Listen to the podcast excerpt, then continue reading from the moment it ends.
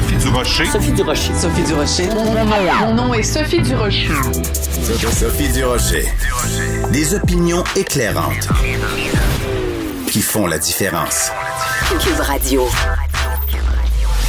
Bonjour tout le monde, bon mardi. Vous avez peut-être vu dans le Journal de Montréal, le Journal de Québec, euh, ce reportage euh, de mes collègues Marie-Christine Trottier et Pascal Duguay-Bourdon sur le fait que ben le, la Formule un, là, les Grands Prix, euh, ils ont vraiment euh, le don de se fermer les yeux et d'avoir lieu dans des pays qui sont pas toujours très très nets, hein, que ce soit euh, dans différents euh, pays euh, comme le Bahreïn, comme le Qatar, les Émirats Arabes Unis, l'Arabie Saoudite.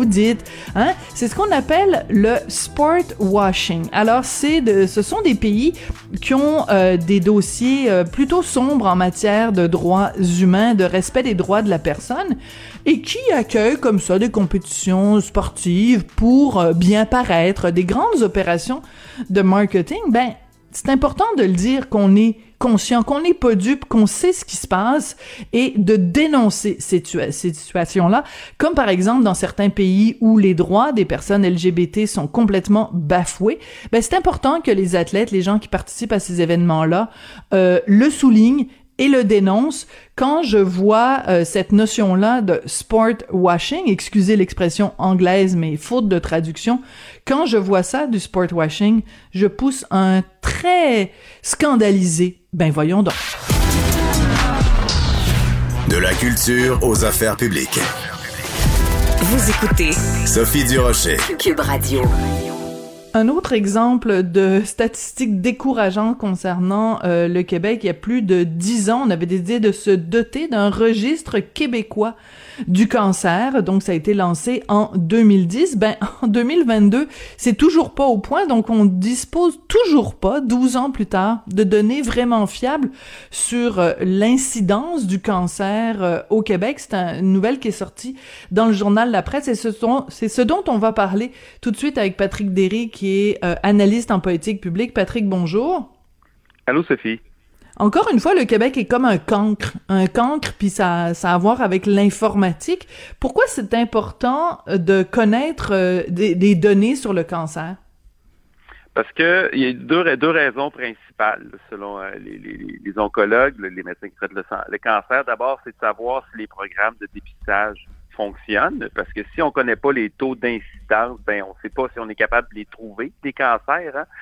euh, puis si on est capable de les trouver à temps. Puis après ça, c'est regarder aussi si les traitements fonctionnent bien, ce qui distingue euh, le Québec dans l'évolution des cancers, puis la, la, la morbidité, puis euh, les, les, le succès des, euh, des, des rémissions. Et là, ben, on n'a pas de données, fait qu'on fonctionne à l'aveugle. En fait, on n'a pas de... La, la Société du, québécoise du cancer canadienne du cancer, pardon, a publié ses euh, données récemment. Et le Québec, encore une fois, ça arrive souvent en santé pour les données. Le Québec est exclu et euh, la, la Société des, du cancer n'a pas de données pour le Québec pour les cancers diagnostiqués après deux mille onze. Donc, il manque dix ans. Excuse-moi, je ris. Puis, je ris, mais c'est pas drôle, là.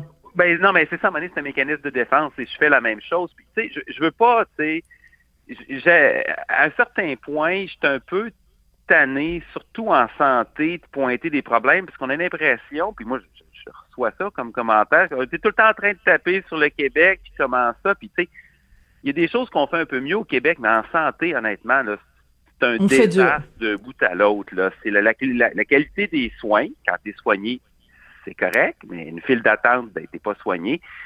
Les, les données, les données, c'est épouvantable. C'est, c'est pas juste pour les cancers.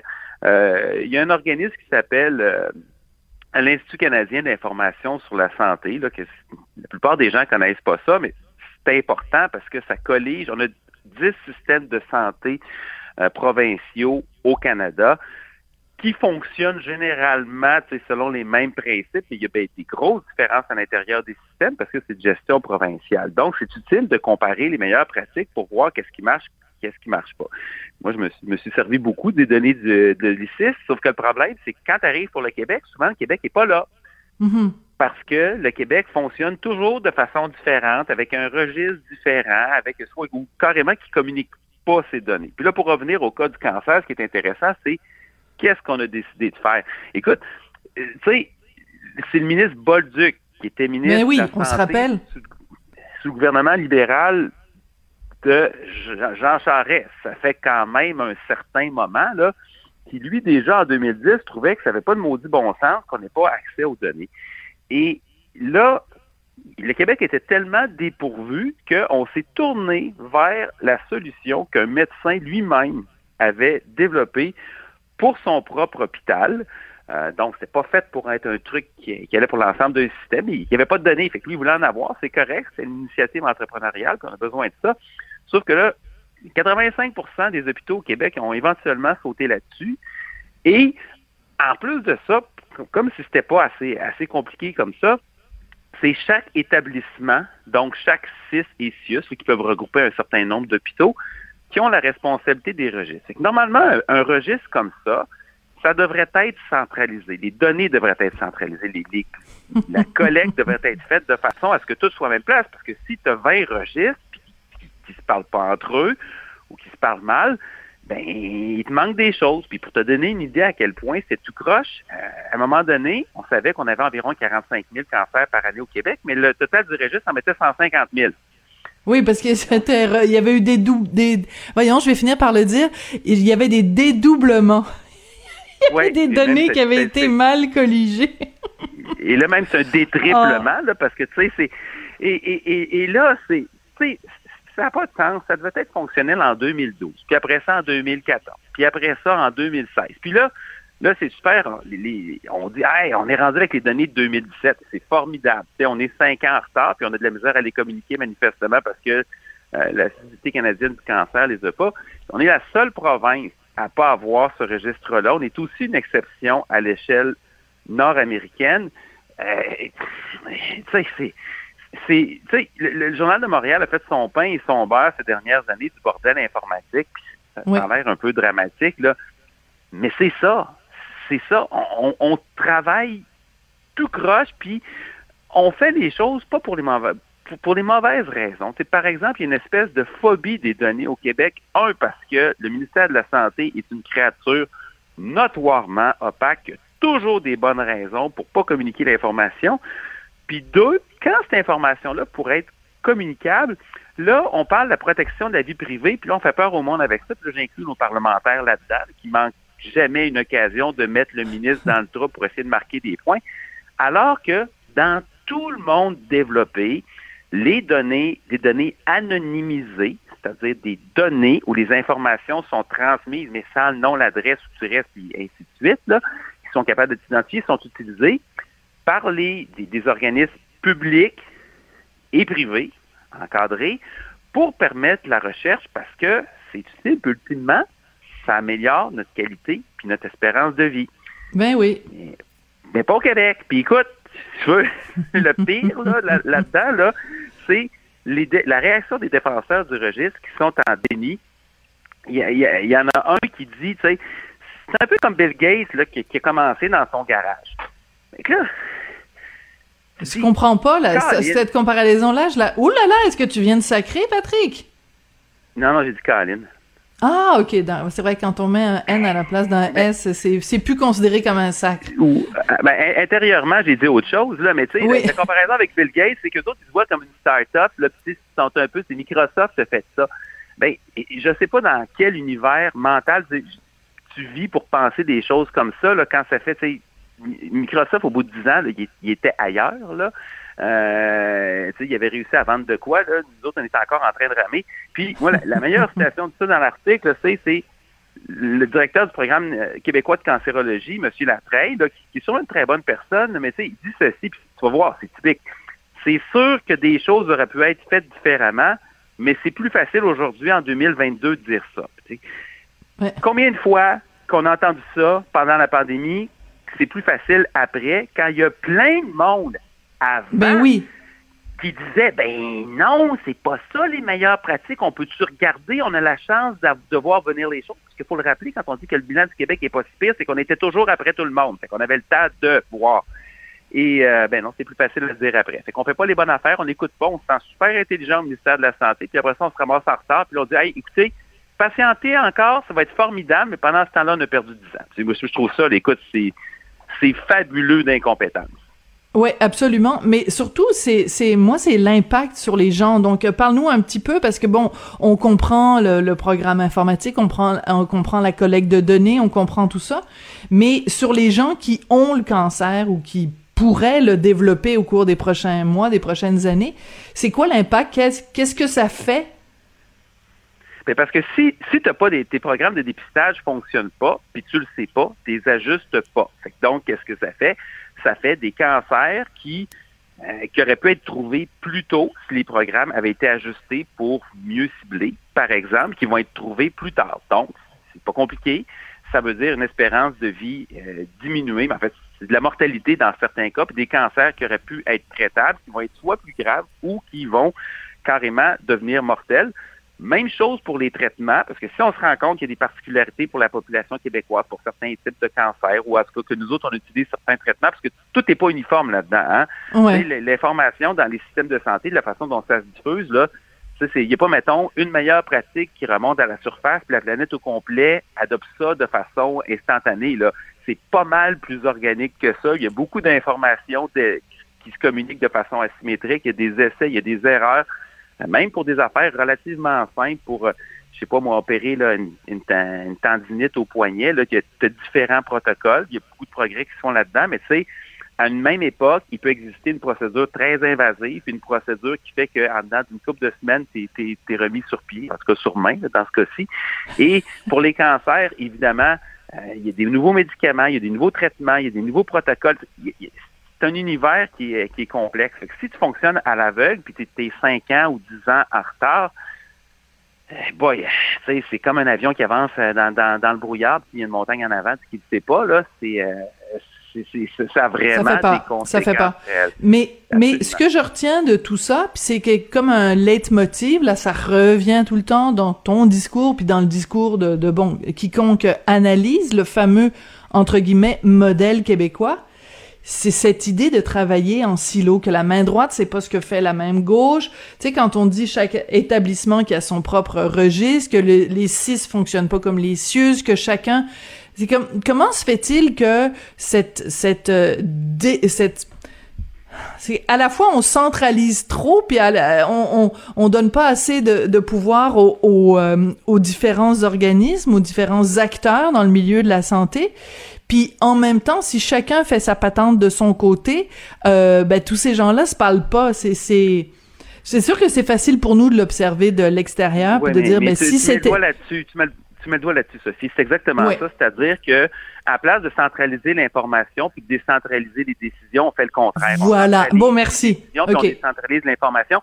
Puis oui, ça a l'air facile, mais tu sais, à un moment donné, là, tu sais, c'est pas de la physique quantique, là. Tu sais, tu regardes ce qui se fait ailleurs. Il y a des solutions qui marchent. Elles sont peut-être pas parfaites, mais sont mieux qu'ici. Fait que tu prends ça, tu l'adaptes. Tu sais, tu fais ça. Et le Québec est particulièrement réticent pour ça. Puis je te, te donne un exemple qui n'est pas en santé, qui est en éducation. Là, on est à peu près le seul pays occidental à avoir cinq années au secondaire. Tout le monde en a six.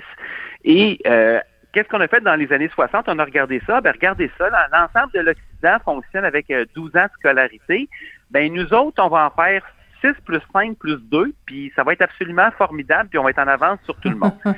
Et euh, ben tu sais, il y a certains avantages au cégep, mais honnêtement, là, à certains égards, le cégep, c'est un sas à décrochage. Parce que chaque année de scolarité que tu ajoutes, quand tu t'approches de l'âge adulte, ça rapproche du marché du travail, ça, ça fait en sorte que tu as des décisions qui ont des impacts financiers, puis c'est pas pour rien que le taux, euh, le taux de complétion du cégep pour les garçons en dans deux ans, je pense que c'est quelque chose comme trente pour cent. C'est absolument mm-hmm. horrible. Et, euh, mais, tu sais, made in Québec, c'est super. Fait qu'on est fiers, mais c'est, c'est pas super performant. Ouais, mais euh, ouais. En même temps, euh, bon, on l'a, je pensais pas du tout parler de, de ça aujourd'hui, mais le, le décrochage scolaire euh, des garçons. C'est quand même assez particulier, Patrick, bon, parce que je, je, j'en parle avec toi, parce que bon, comme analyse justement en politique publique, c'est drôlement intéressant. La perception qu'on a, si euh, demain matin, euh, c'était les filles qui décrochaient en grand nombre et en majorité au Québec, je peux-tu te dire que ça bougerait? Je peux-tu te dire que il y aurait des commissions, puis il y aurait des ci, puis il y aurait des ça, puis il y aurait des, des chroniques de, de... En tout cas, je les nommerai pas, là, mais euh, mettons qu'il y a un certain nombre de chroniqueuses que je pourrais nommer, là, qui seraient euh, les, les bras en l'air. Et là, c'est les garçons, et c'est une discussion que j'ai eue souvent avec Gédroyer, donc euh, qui est vraiment un, un spécialiste de l'éducation euh, euh, à Québec. Comment ça se fait que le, le décrochage scolaire euh, qui touche les garçons, que ça, tu sais, on en parle, mais c'est un petit peu du bout des lèvres, alors qu'il y a vraiment urgence d'agir. Ouais, ben tu sais, moi je te dirais, je te répondrais bien placement que le, le taux de diplomation en dedans de deux ans des, des filles au cégep est pas vraiment incroyable non plus. Là, je pense autour de quarante à quarante-cinq pour cent. Là, tu sais, c'est pire chez les garçons. Puis là, écoute, là, je suis pas pas un spécialiste de données fines en éducation, mais tu sais, de Tu sais, c'est un problème qui n'est pas juste euh, le cas du Québec, euh, le, le cas des garçons. Puis moi, je suis d'accord avec toi. On a, et là, là, c'est plus un, une opinion de citoyen, là, puis une opinion de père aussi. C'est ben les oui. écoles sont peut-être pas nécessairement des fois adaptées. On sait que les garçons ont tendance à être un petit peu plus turbulents, être un petit peu plus énergiques, là. Euh, et ça, ça a toutes sortes de conséquences. Moi, moi écoute, c'est mon rêve d'école idéale. D'abord, ce serait pas aux heures qu'on a présentement, ce serait neuf à cinq. Les écoles secondaires, ils commencent à sept heures, sept heures trente, ça n'a pas de mon Ça n'a aucun sens. Ouais. Puis après ça, ben c'est du sport chaque jour. C'est pas, pas nécessairement du sport formalisé, de, comme des, mais des, tu sais, du de l'activité physique. L'activité physique, chaque ouais. jour. Faire, faire dépenser, t'intègres, t'intègres ça dans un cursus de neuf à cinq. Évidemment, il ne faut pas que les profs finissent à deux heures, comme dans certaines écoles, en tout cas trois heures trente dans d'autres. Tu as des choses à revoir de, de, de ce côté-là. Euh, mais tu sais, c'est comme le reste. C'est euh, on, on regarde ça aller, puis tu sais, on se dit, ouais, c'est donc bien épouvantable, puis ben, on ne bouge pas vite. Puis ceci dit, on a des bons, quelques succès en éducation, notamment en mathématiques. Le Québec est quand même fait très, très bien. Euh, puis quand tu regardes les résultats des autres provinces, c'est, là-dessus, on, puis à l'échelle internationale, on ne peut pas dire que le système d'éducation québécois est une catastrophe comme le système de santé, par exemple. Mais ceci dit, il y a des choses qui sont éminemment perfectibles. Moi, c'est sur la notion de choix aussi qu'on aurait, devrait avoir une autre conversation là-dessus. Le métier, comment ça qu'on tient absolument attaché les parents à leur code postal au primaire puis pas donner de choix. Euh, c'est pas cette façon-là que t'as un, t'as un système qui génère de l'amélioration, mais c'est un gros tabou ici, puis d'avoir la concurrence entre les établissements mmh. scolaires, c'est, c'est vu comme étant épouvantable, alors que, au contraire, ça aiderait à faire une certaine émulation, ça ferait que c'est pas juste les quartiers favorisés qui auraient accès aux, euh, aux meilleures écoles, puis d'autres qui seraient pris avec celles où personne, si les profs veulent pas aller. Mais ça, ça, ça, c'est un autre chantier. Mais la grosse difficulté en éducation, c'est ça va pas assez mal. C'est-à-dire que globalement, on se sent relativement bien. Non, mais c'est vrai. Je peux te citer là-dessus. C'est, c'est très drôle. Ça va pas assez mal. C'est-à-dire qu'en fait, on n'a pas atteint le point critique parce qu'on le sait que c'est comme ça que ça fonctionne au Québec. Hein. C'est seulement une oui. fois qu'on a passé le Rubicon, euh, qu'on est vraiment rendu du bord où on est dans le rouge complètement, que là, tout d'un coup, tous les voyants s'allument alors qu'on devrait faire. Autrement dit, on est trop dans la dans la réflexion et pas assez dans la réflexion, mais aussi on n'est pas dans la prévention. Pour résumer avec plein de mots en, en sion. Merci ouais. beaucoup pour cette euh, discussion et cette conversation. Hey, toujours un plaisir, Sophie. Bonne journée. Patrick, merci. On se retrouve... Euh, toi, c'est le jeudi, hein?